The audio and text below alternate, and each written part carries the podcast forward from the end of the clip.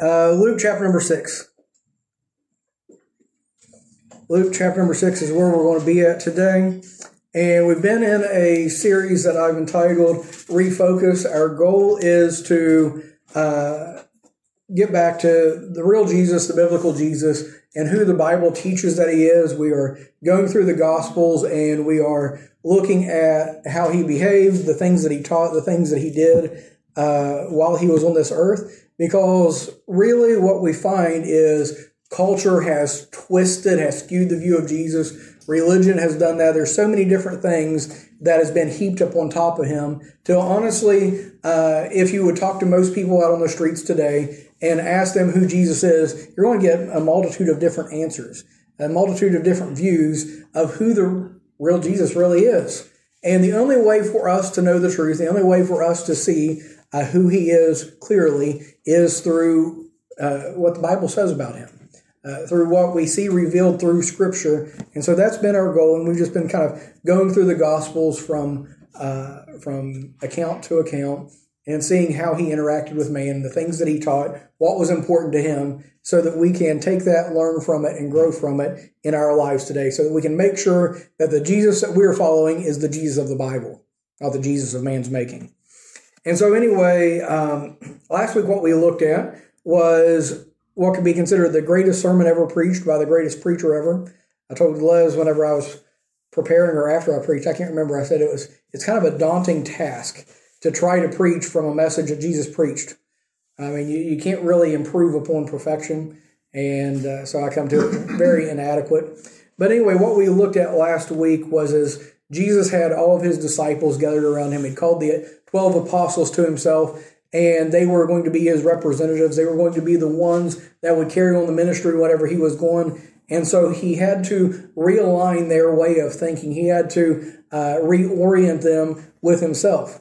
And so, as he preached the Sermon on the Mount, as he preached through and gave us the Beatitudes and these different things that are very familiar to us, he was telling them that the Christian life is upside down living. That by the world's standards, by the world's perspective, that the Christian life doesn't make sense. That it takes everything that the world seeks after and kind of turns it on its head. The things that are important to the world are not necessarily important to God. The things that are important to God are not important to this world. And so he was challenging them to live an upside down life by the world standards. He said that they needed an upside down attitude, the way that they uh, perceived this world around them, the way that they perceived their goals and their desires and what was important in life needed to shift. That the world seeks after uh, fame and after comfort, after acceptance, after riches, and all these things. And Jesus says that's not what life's about. If you get those things, then so be it, but that's not what it's about. That's not our first priority. But we need to be seeking Him first that these things sometimes are a hindrance and things that keep us away from Jesus. You may gain the whole world, but if you lose your own soul, what does it profit? And so, it, a lot of times, riches will stand between us and God. Whenever we are trying to please the world and trying to please the men around us and be people pleasers, it's going to keep us from pleasing God. And so, he challenged them to reorient their attitude and how they looked at the things around them whenever they did that, it was going to uh, change their actions as well because the things that you believe and the perspective by which you look is going to determine the things that you do. You're going to have different actions whenever you are following Jesus, whenever you are putting Him first, whenever He is your priority, you're going to act differently. We saw that in Stephen this morning, how he acted much more differently than what even we ourselves as Christians would often act because of how he had reoriented himself with Jesus. And then the third thing that we looked at is that it's going to change our allegiance as well. We are not uh, loyal to this world, we're loyal to God. We are not following after this world, we're following after God. It doesn't matter our lot in life, it doesn't matter what happens to us. The world looks at it and says it doesn't make sense to us for you to follow God, even with the world and the condition that it's in, with the things that are going on in your life, with the circumstances you face, you're still following God. You still say that God's good, even whenever this happens and that happens. And we say, yes, God's still good. Our allegiance is to Him and not to this world because we know who He is. It's not founded, our lives are not founded upon our circumstances, they're founded upon our Savior. And so today, as we are going to be continuing here, we come to the end of Jesus' message. Uh, and at the end of his message, he issues a bit of a challenge. he brings them to the place of a decision. And anytime the Word of God is preached, anytime that uh, uh, we hear the Word of God, it calls us to make a decision. What are we going to do with what we've heard? And so, as they've heard these great truths, what were they going to do with them? Would they allow them to go in one ear and out the other? Were they going to go on their way and forget about them? What would they do with what they heard? And so, hopefully, you've been at that uh, point many times. You've heard the word of God, you've heard great truths, and you are required to make a decision. What am I going to do with this? How, how's this going to affect me? And hopefully, every time you come to church and you're hearing the word of God, every time that you come to your Bible and your daily reading, you are challenged what am I going to do with this? And a lot of times it's easy just to overlook it. A lot of times it's easy just to let it fall by the wayside, right? And so we need to be challenged that after we have heard the word, after it's been taught and preached, that we apply it to our lives, that we do something with what God has given us. And so let's look in Luke chapter number 6, uh, verse 47 is where we're at. It says, Whosoever cometh to me and heareth my sayings and doeth them, I will show you to whom he is like. He is like a man which built a house and digged deep and laid the foundation on a rock. And when the flood arose and the stream beat vehemently upon that house, and could not shake it, for it was founded upon a rock. But he that heareth and doeth not is like a man that without a foundation built a house upon the earth, against which the stream beat vehemently, and immediately it fell, and the ruin of that house was great. Let's go, Lord, in prayer. Lord, we come to you again today, just uh, just asking and begging for your blessings upon this service. We ask you, Lord, that you would just meet with us here, that you would guide and direct me in my thoughts and in my words. Help me, Lord, to say the things uh, that are necessary, and Lord, that you would have me to.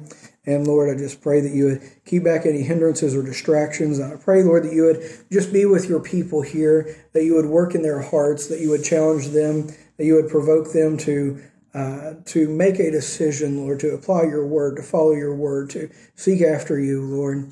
And Lord, we just ask you be with those who aren't able to be with us, be with the needs amongst the folks here. And thank you so much for all that you do. And all these things we pray in Jesus' name. And amen. So, as Jesus brings his message to a close, he drives home the point through a simple parable. He says there were two men, two builders, two houses, right? And as they were building, there were two foundations which they built upon. And it says that the the one who dug down deep and built his house upon the rock was like someone who would hear the things that he said and would obey them.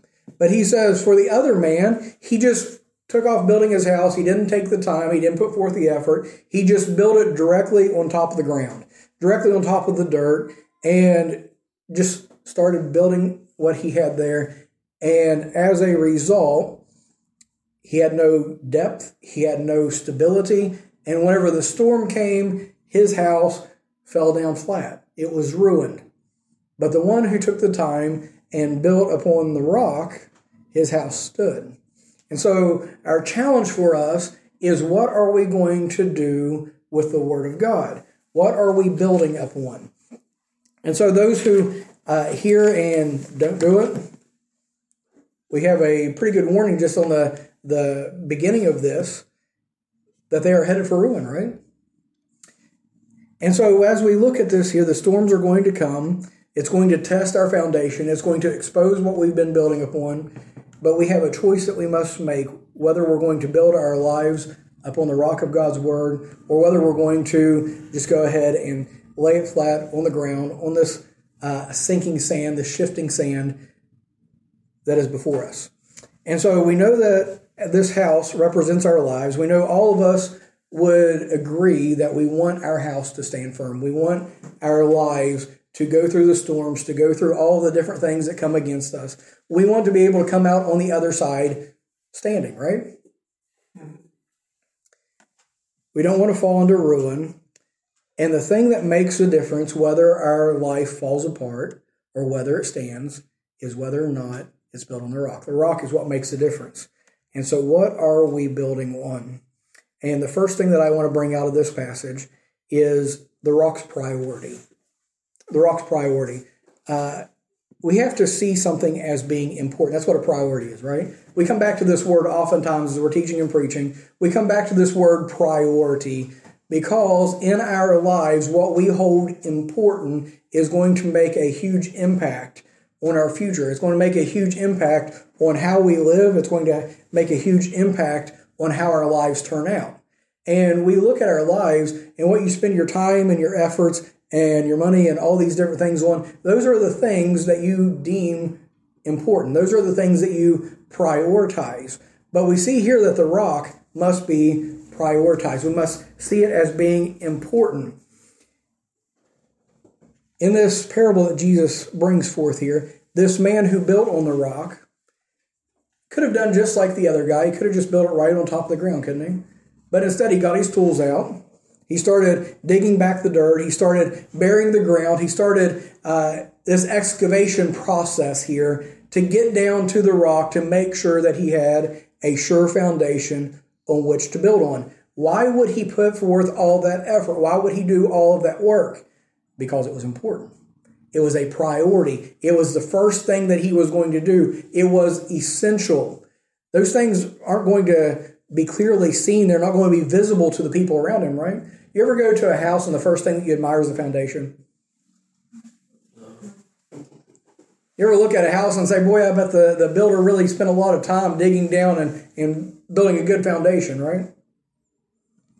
No one cares about the foundation until the storm comes. No one pays attention to the foundation until there's a problem. But this builder was smart enough that he knew the storms are going to come, and he said, It is important that I put my foundation deep down on the rock. It's important that I prioritize and make this the first thing that I do, make this the most important thing that I do, whether anyone realizes it, whether anyone ever pays any attention to it, whether it, all my efforts are ever even seen. I want to make sure that I dig down and I build on the rock. Building on the rock doesn't happen accidentally, right? It takes intention. We have to do it on purpose, right? We don't just come to the, a builder doesn't just come to the job site and just take off building and say, oh, I lucked out and we were on rock. But instead, he's going to be surveying it out. He's going to be finding out. He's going to be determining how far he has to. He's going to make sure that he digs down and he puts on the rock. And so, if we prioritize it, we are going to be intentional about it. We are going to uh, put forth time. We're going to put forth effort into digging down to the rock. And now I don't want this to be lost on the parable. I don't want us to get lost on the illustration here, but we know clearly the rock is God's word. This is our rock. And our lives don't get built on this by accident. It has to be prioritized. It takes time and intention to build on the rock. It takes time for us to sit down and to read and to study. The Bible says, Study to show thyself approved unto God, a workman that needeth not to be ashamed, rightly dividing the word of truth. It takes time, it takes effort for us. We have to prioritize building on the rock. We take the word of God, we study it out, we mine its truths, we dig forth out, out those, those rocks that we can put our life on, that we can found our life on. We study its principles, we make it a priority. It has to be first and foremost because we need to we need to make decisions and pattern our lives by the principles that are found in this book. And you're not going to know the principles unless you are digging for them. You're not going to know what God's word says unless you are reading God's word. You're not going to understand it unless you're studying it. You need to make sure that it is a priority. Uh, from the very beginning with this church, we have made the word of God a priority. Every service that you come here, we are going to make the Bible the focus because it is what we're building our lives on. This is what we need to see as being important. It needs to be our focus in all that we do because it is the only way to weather the storm. It is the only foundation which we can build on. It needs to be our priority. But you can't rely on your life going right. You can't rely on building correctly just based on what you hear when you come here.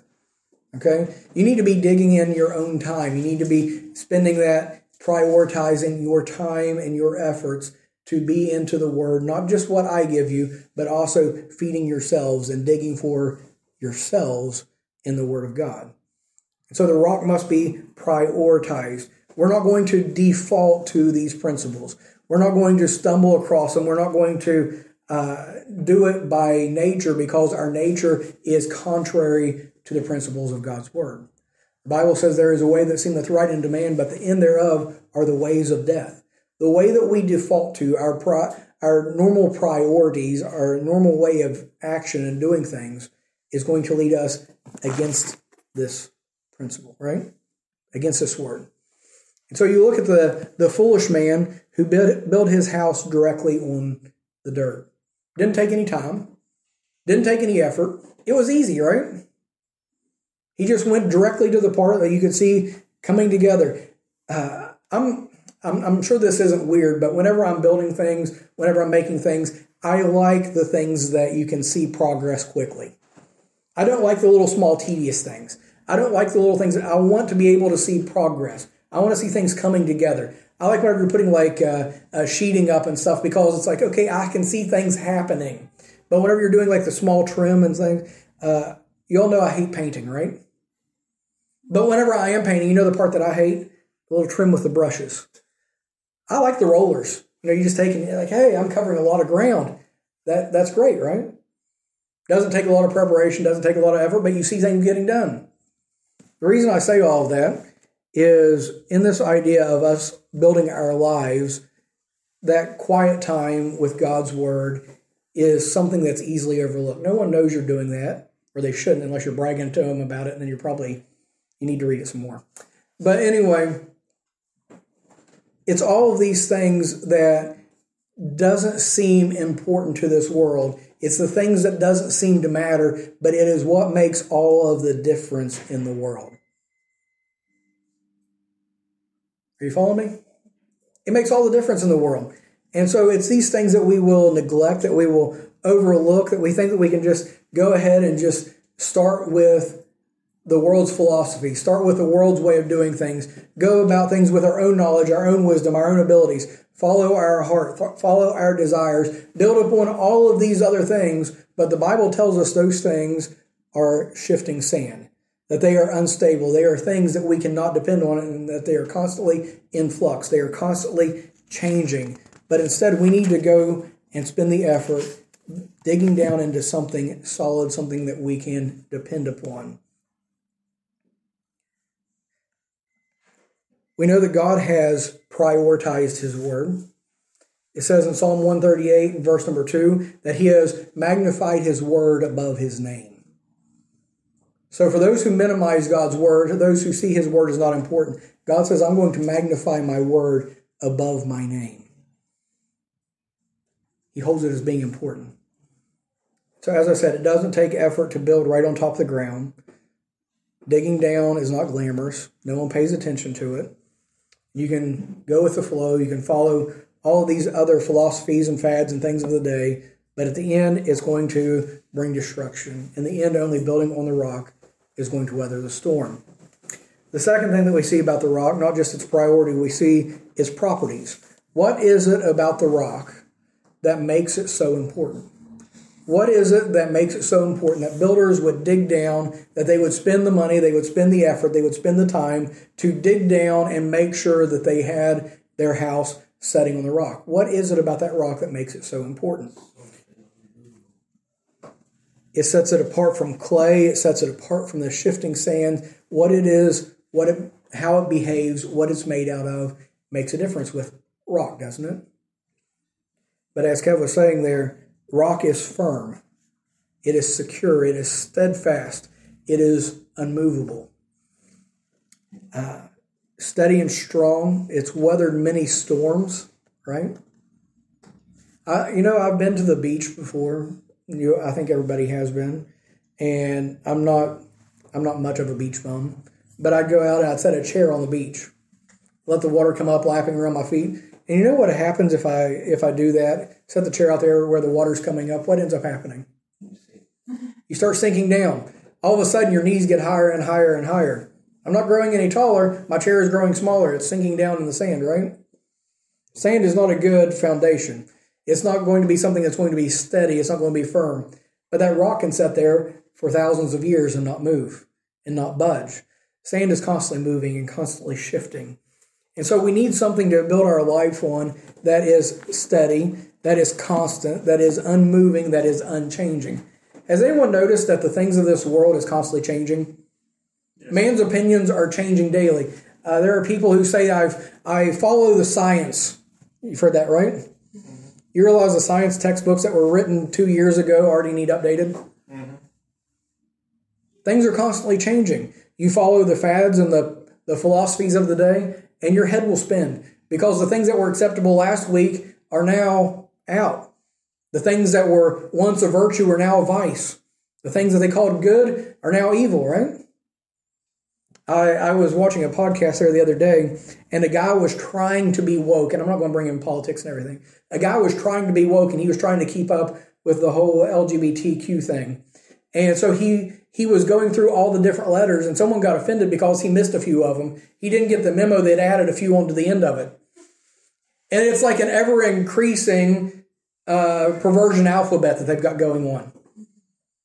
Because he was doing his best to go by their philosophies. He was doing his best to appease them and to placate them and to say all of their pronouns and to say all of their letters and include all these different guys. And they said, wait, we've added to this ones that you don't know about, and we're mad because you didn't include them. You can't play the world's game and win because it is constantly changing. They shift the rules. They have you. I remember back whenever I was growing up, whenever we would play a game, the guy who was losing would constantly try to change the rules to make him win. Y'all ever do that? This one didn't. He said he always did what was right. But but I could I was I was a bit of a sore loser. I was the chubby kid, I was the younger brother. And so I wanted to change the rules to favor me in some way. That's what the world is doing today. And they're constantly changing the rules. They are constantly shifting things around. They are constantly moving the goalpost, as the saying goes. And you can't build your life upon that. Whenever they think they've got things figured out, then they change it again. And it is ever moving, it is always changing, and there is no stability. But there is stability in the rock. See, the Word of God doesn't change because the God of the Word doesn't change.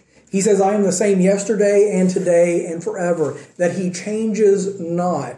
This word wasn't written by men. It wasn't written by men's opinions and men's philosophies. It was straight from the heart and the mind of God. It is a revelation of His truth. It is a revelation of the way that He created and designed and made this world, how it is supposed to operate, and how we are to interact with it.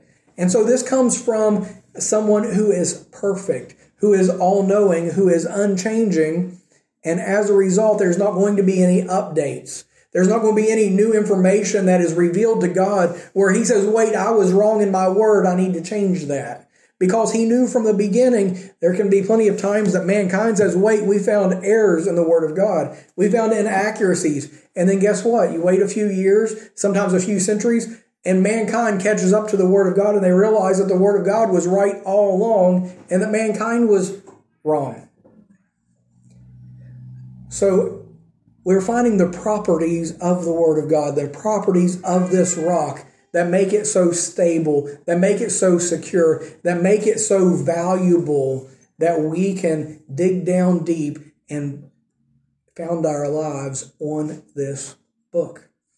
There is nothing greater that we can do with our lives, nothing more important that we can do with our lives than making sure that our lives are aligned with the truths and the principles of God's word because they are steadfast, they are sure, and they are unmovable. We don't have to worry about God changing his mind. We don't have to worry about a new edition coming down the line sometime. We don't have to worry about God saying, wait, I, I think we need to do it a different way because this isn't working. But instead, we can found our lives on God's word because it will never change. It is reliable, it is dependable, it is solid, it is secure, and it is not going anywhere. His word has been around since before we came. It'll be lo- around long after we are gone. the rock endures. There's been plenty of storms that's been levied against it throughout time. There have been plenty of people who've tried to uh, to do away with it, tried to defeat it. You don't win against it. The rock is always going to be there. It is never going away. Bible says, "Forever, O Lord, is Thy word settled in heaven." It's not going anywhere. And so man is never going to find a better way. God is never going to change his mind. The rock still stands. Our third and final thought here, whenever we're looking at the rock, keeping it short and simple today. Okay? Third and final is its performance. Its performance. Whenever you're considering what you're going to build your life upon, you're going to want something that is tried and proven. You're going to want something that has results, right? Someone comes to you and they want you to follow after them. They want you to live by their philosophies and by their principles and all these things. Say, I want some evidence. I want some proof. I want something that tells me that the way that you're leading me is going to end well. The only way you're going to be able to find that is if you build your life on this, right? It has a track record. It is dependable. It is tried. It is proven time and time again. We look in Sunday school at the prophet Steve, or not the prophet, the the uh, first martyr Stephen. And Stephen, we find that he was building his life upon the Word of God. He was expounding it pretty good to the to the religious leaders, wasn't he? And he says, "I am trusting the Word of God. I'm building on the Word of God." And whenever the storm came, he was able to stand, wasn't he? His life didn't come crumbling down, it didn't come crashing down. And he took it all the way to his death, didn't he? And we know that the Word of God says to be absent from the body is to be present with the Lord. And so Stephen said, I have stood on his word, I have went through the storm, and I came out the other side, and my life didn't crumble. I didn't fall into ruin. The rock held me through it all. And so it had been proven time and time again the Rock has never failed, it has always had a perfect record.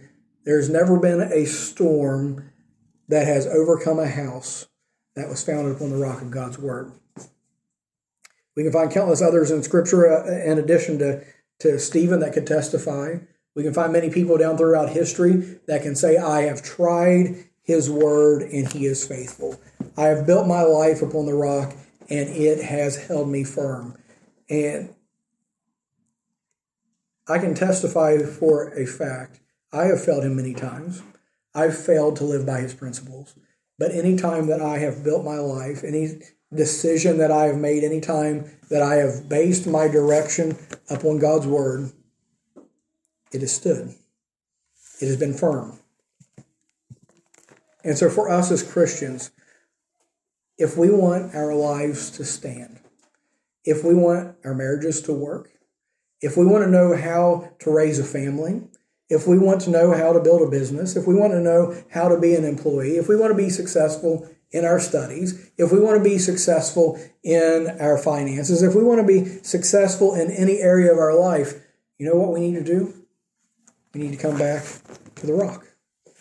We need to make sure that we are building our lives upon these principles we need to make sure that we are drilling down and we are prioritizing and we are saying, if God's word says it, I can count on it. If God's word says it, it is true and it's accurate. If God's word says it, it supersedes any idea that this world is putting forth. It supersedes any idea that mankind comes up with, and it is something that I can depend upon because it comes from God, not from man.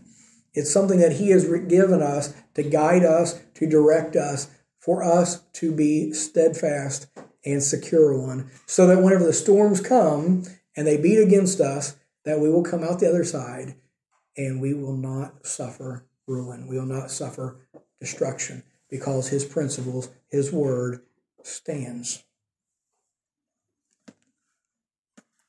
So we search the scriptures, we learn its principles, we put them into practice, we live by them because they are sure, they are steadfast, they are proven we make it a priority to dig down and lay hold of them to mine out the riches of God's word.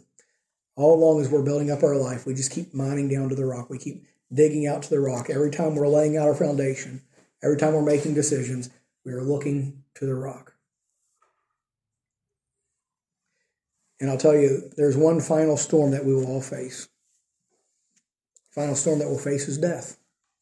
And the only way that we will survive that storm is if we are founded on the rock.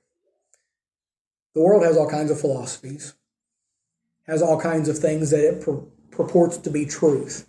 People have all different ideas about God and about salvation. But if you are finding what you're depending upon anywhere besides this book, if you are basing your life on the teachings of a church or a man if you're teaching it upon the or basing it upon the philosophies of men, your life will crumble. And at death, you fall into ruin. But if you take God's word, where Jesus says, I am the way, the truth, and the life, no man cometh to the Father but by me. That's solid. That's sturdy. That'll get you through the storm. If you take God's word where it says all have sinned and come short of the glory of God, you can take that to the bank. It doesn't matter what mankind says about it. It doesn't matter how good you think that you are. You're still a sinner. The wages of sin is still death. The gift of God is still eternal life through Jesus Christ. And whosoever shall call upon the name of the Lord shall be saved. Those are solid. Those are dependable. That is the rock of God's word. And that will get you all the way to heaven. You think your good works are going to be enough? Sinking sand.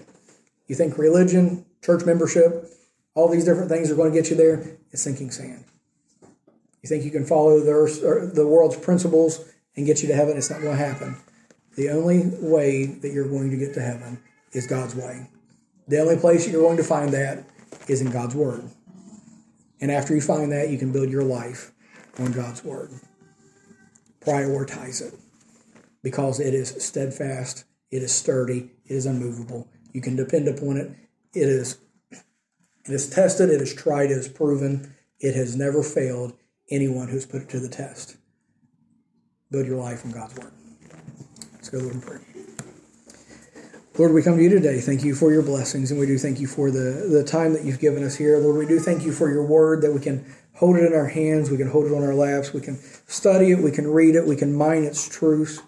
I thank you, Lord, for the day which we live in, that it's so easily accessed. There's been many generations who haven't had it or haven't had easy access to it. There are people who have died for this book, and we praise you for each and every one of them. And Lord, we just ask you, help us not to take it for granted. Help us, Lord, to prioritize it. Help us, Lord, to see it for what it is. Lord, for the foundation to build our lives upon the truth of your word and the strength of it. Lord, help us, Lord, to look to it in everything that we do in our lives. And Lord, just work in our lives. Thank you for all that you do. In Jesus' name I pray. And amen.